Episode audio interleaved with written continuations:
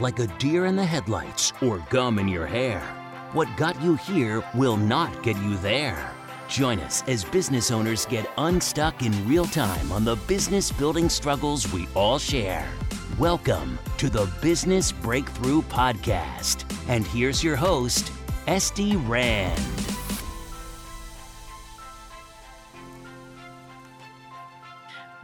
Where's the money in the business? Okay, so I'll let you know in a second. So, there's money hiding here. Oh, I love it. Where is it? So I think my advice is to perhaps plan your idea and your business well in advance. I personally started, I was working and I had a good job, a very stable job, which I loved. And when I started thinking about the idea, I basically started saving 10% of my salary for maybe a couple of years. Oh, wow. And you need to plan. If you don't plan, I don't think it's going to be very hard to do. So I started to put some of my savings for this particular purpose. So when I started working, and as I said, I started working on the weekends and I started working at nights. It was basically a year and a half of just work. But it's the only way you can do it. You know, some people say, I have this idea. I have no money. I have no jobs. I'm going to go for it. That's really hard, I think. You know, the other very good thing I had was the support of my partner. She had a job as well. We were able to survive and pay all our expenses with her salary. So we had all this extra money to play with, you know. So that is my advice. Always have like a little bit of money. And yes, there's government grants, there's investors, but I think, at least in my particular case, it was better to try it out, give it a go with the little bit of amount of money we had, and then do it smart. You know, like, for example, the programmers, I had a very good friend here in Sydney that was a programmer. He referred me to the person who helped me. They're in Vietnam, but they work with Australian clients. So they're much cheaper, and they know the business, they know the market, they know how to work with Australian clients, and it worked perfectly, you know. So you need to kind of do research, you need to look for solutions, and otherwise it's going to be hard, you know. Okay. So where's the revenue though? Because that's still a lot of money you put into it, even though it's yours, you didn't have to borrow it. You had a lot of security, and I totally hold to that. You know, so many people, they talk about, you know, risk averse, risk friendly, but like, this is what we call a calculated risk, right? The same way people would invest their money in someone else's business, you invested into your own business. And I love that, but you still have to have a plan for where you're going to make it back. And if you're only charging a teeny bit of everyone's booking, that is not going to do it. Yeah. So for example, look, the first year, you need to be aware that the first few years, no salary, you know. That's the real risk. In this kind of a situation, yes. I always teach that, like, you should get paid from day one, but if this is the plan and this is the model, then not necessarily. Yeah. So I was well aware of this. I was prepared to do it, and the first year was very hard. Like no money. Like, I was used to having a good salary, so that was really tough. Mentally, you suffer. I couldn't sleep the first 3 months. I have to accept that. So wow. The second year we became sustainable. So basically I stopped taking from my savings, and whatever we were making, we were spending within the business, still no salary. And then the third year, we already had enough money to pay a salary. So but just from the little bit that they pay in each booking? No. Yeah. That's what I'm waiting for. Where's the money? I can't find it. It's so the whole business started with individual students. Yeah, it was basically a business-to-person business model. Yeah, B2C. Got it. And then we received a group. A group from an institution said, we have a group of students. We have 30 students coming for 3 months. Help us with that. So after that first year, I thought, okay, look, I think crises in business are good. With a crisis, you kind of go back to basics. You analyze the situation, what's happening, and then if you need to pivot, that's the chance you have to pivot, you know. So, and that's exactly what I did. I was focusing on individual students. I had this opportunity to help this group, and then I thought, okay, you know what? I'm going to delegate completely the individual students, and I will focus on groups. And that's all my marketing efforts and all my promotions are geared towards groups. You know, they have the need. There's hundreds of thousands of international students coming to Australia every year. So the need is there, even though not all the bookings are happening, they're coming. But with groups, then we became a business-to-business model, because it was me as a business promoting to institutions. And then I don't have to deal with one individual student. I deal with sometimes 100 students. And then and the institution pays, not the student. And then the institution or the agents pay. Exactly. Got so it. That's when things started to change. I love it. Okay, that makes more sense, because I can't imagine you building something sustainable on, like, you know, even 100 people's $10. Like, it's just not going to go. No. For example, the placement fee is $150. Okay, but 150 also, that's still not with the continued development, and you have people who call each person. Like, as you're describing how the thing works, I'm adding up the numbers in my head and going, this is expensive, and no one's paying for it. So now it starts to make sense. I think there's so much wisdom in what you shared, though, honestly, in the stick-to-it-ness, right? So much of business is, like you say, it's the pivot. It doesn't always work right away. I was on the phone with someone today, actually, and he said to me, Esty, when do I give up? When do I give up? I said, not now. Now is for sure not when you give up, because he's like right about to launch, and like the launch is taking forever and it's not going, and it's so hard to get it off the ground. I said, you are pushing a rock up a mountain, right? And you're about to push it over the edge, and you're like, you know, this has just been too long, too high a mountain, too long. I'm just going to let go. I said, it's going to run back over you. But if you push a little longer, you're right over the edge. And so many people, I think, they give up right when they're about to go over the edge. And what they need is just, it's that pivot. It's that extra push. It's that figuring out where it does work. I think that's why, as I said before, crises are so important, because it depends on how you react to them. You know, like, because if you have a crisis, you can go downhill. You can say, that's it, no more. This is terrible. This is not working. Why isn't it working? I expected this and it's not happening. You can go on all that negativity. But I think that is the perfect chance to say, okay, today I'm not doing anything else. I'm just going to analyze the situation. What gave me the small profits I had? Why did that happen? And how can I start focusing on that? And then kind of move all the rest of the things to the side. Totally. Know? It's that 80-20 rule. Sometimes it's even like the 90-10, right? 80% of your business is going to come from 20% of the efforts. And people spend so much time focusing on the 80% of effort that only gives them 20% of business. Exactly. So, for example, I haven't spent a cent in ads, in Facebook ads and things like that, trying to promote to students, because it doesn't really work. So all my efforts and money is basically traveling to meet with clients face to face, to show them that I'm interested, that what I can give them, how can I help them. And it's more, I've realized, and this is purely based on experience, that people, or we as persons, we tend to talk about ourselves. This is what I can do. This is what I can offer. This is how great I am. And this is why you need to choose me. And lately, maybe it's been year and a half, where I started, tell me about you. Tell me what's happening. Tell me what's working. Now tell me, what gaps do you have? How can I help? And then I start analyzing, how can I help you?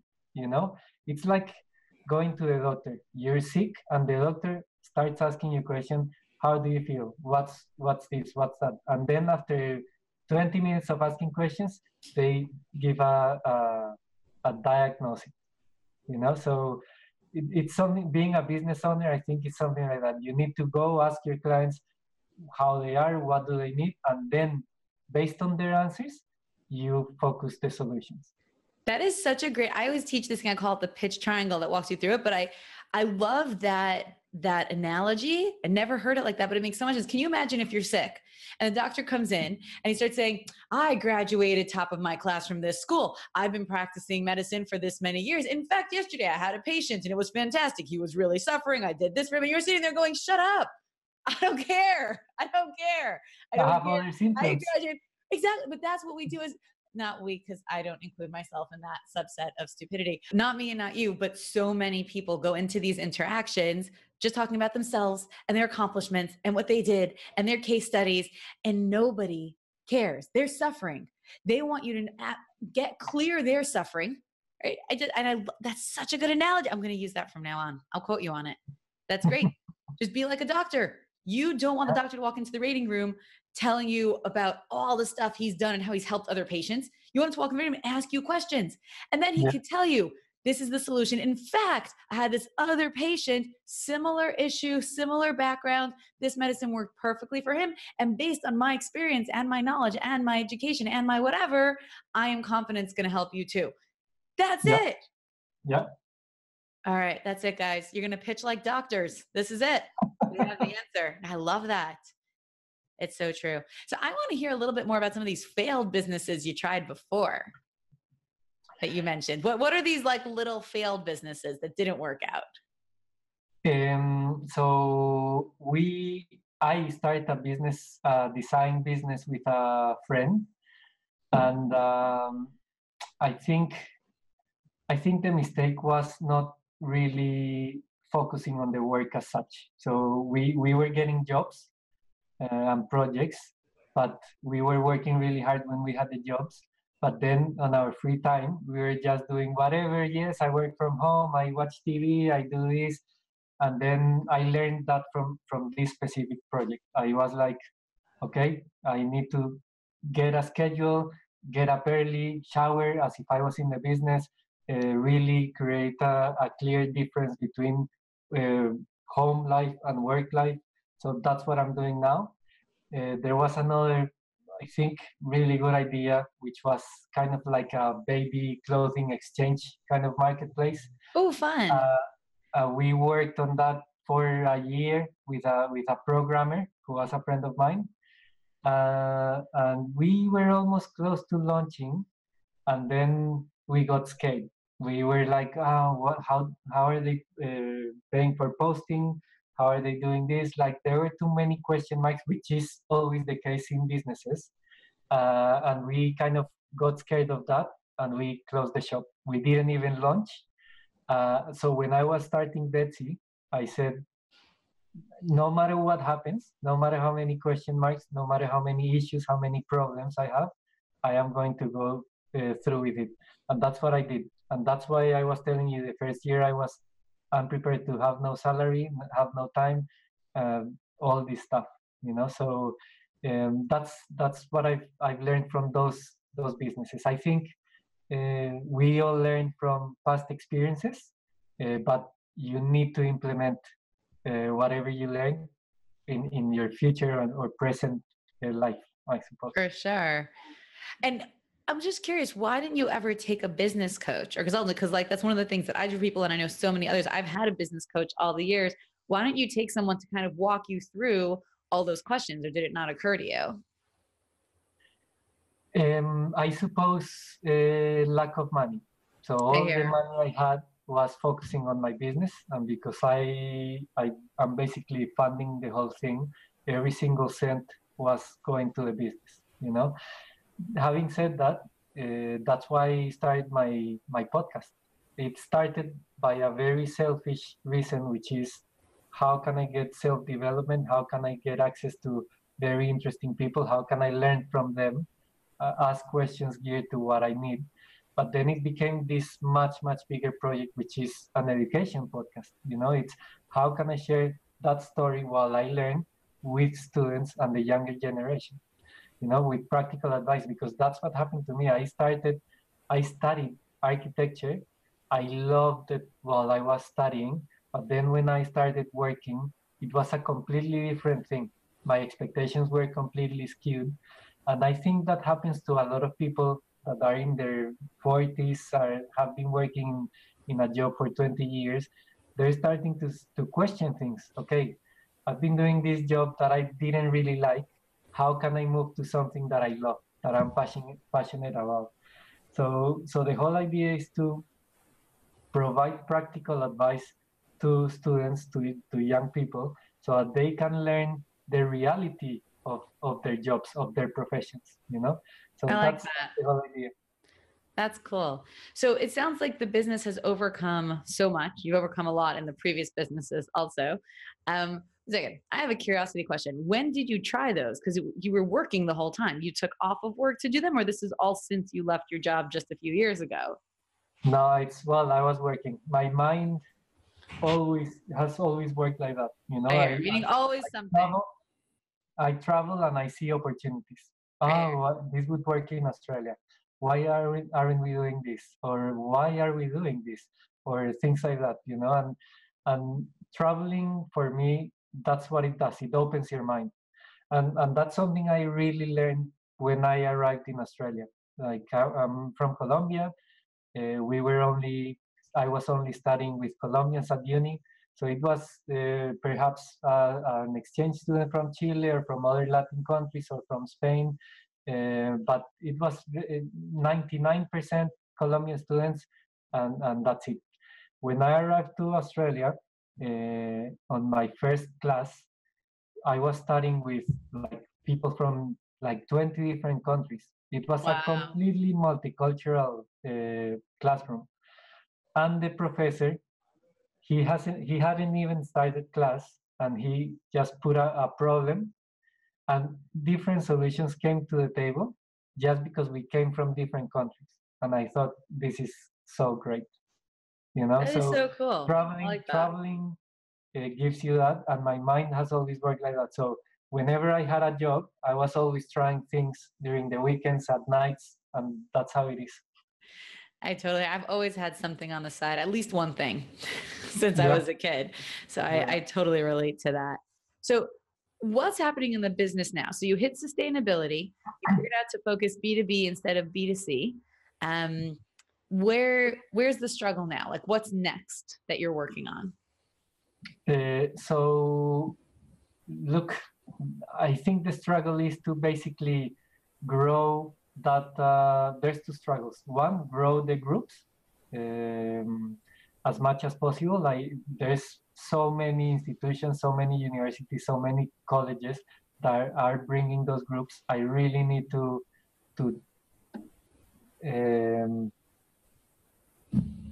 make them aware that we exist.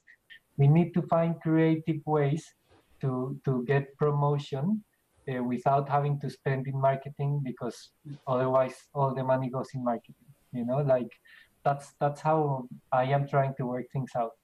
And the second challenge is with individual students. We need to find a way to increase conversions, because we still get a lot of inquiries, but the conversion rate is still not as high as we would like to.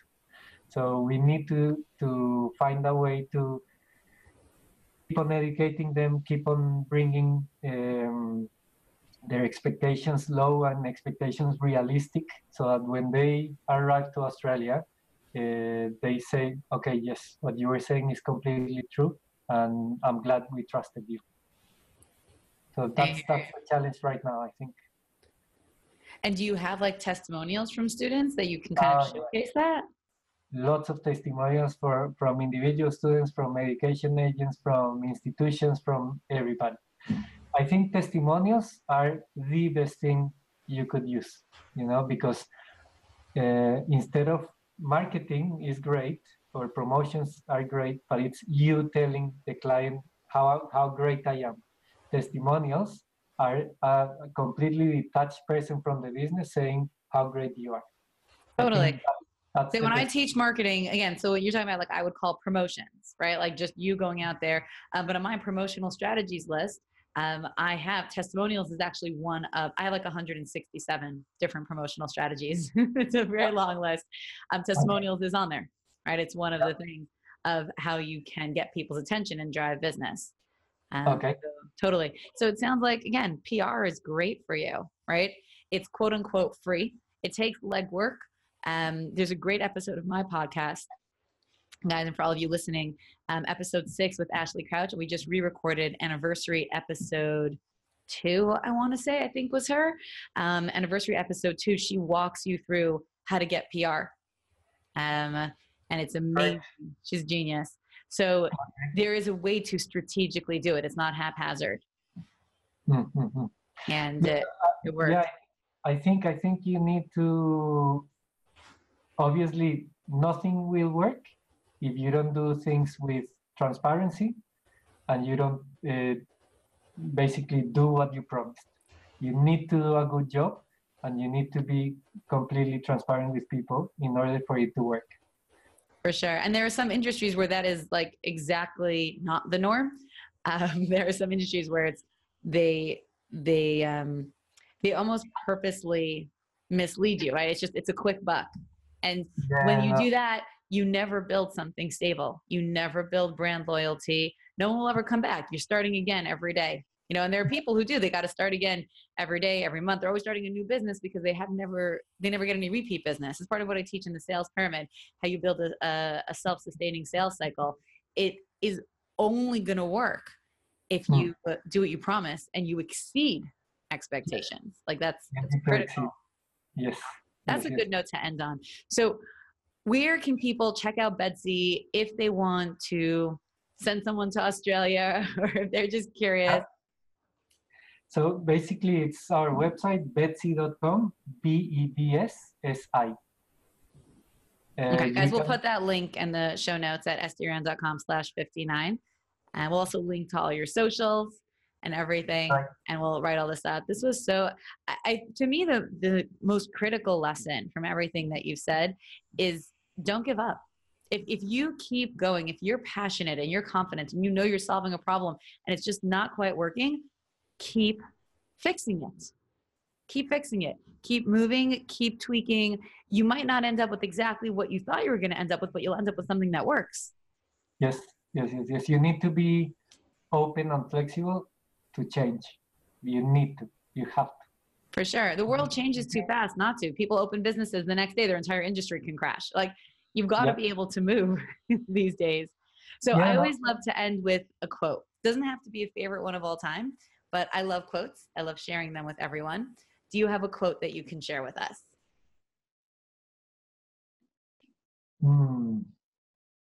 It could be one of your own lines, just something you like to say or think about. It could be someone else's quote.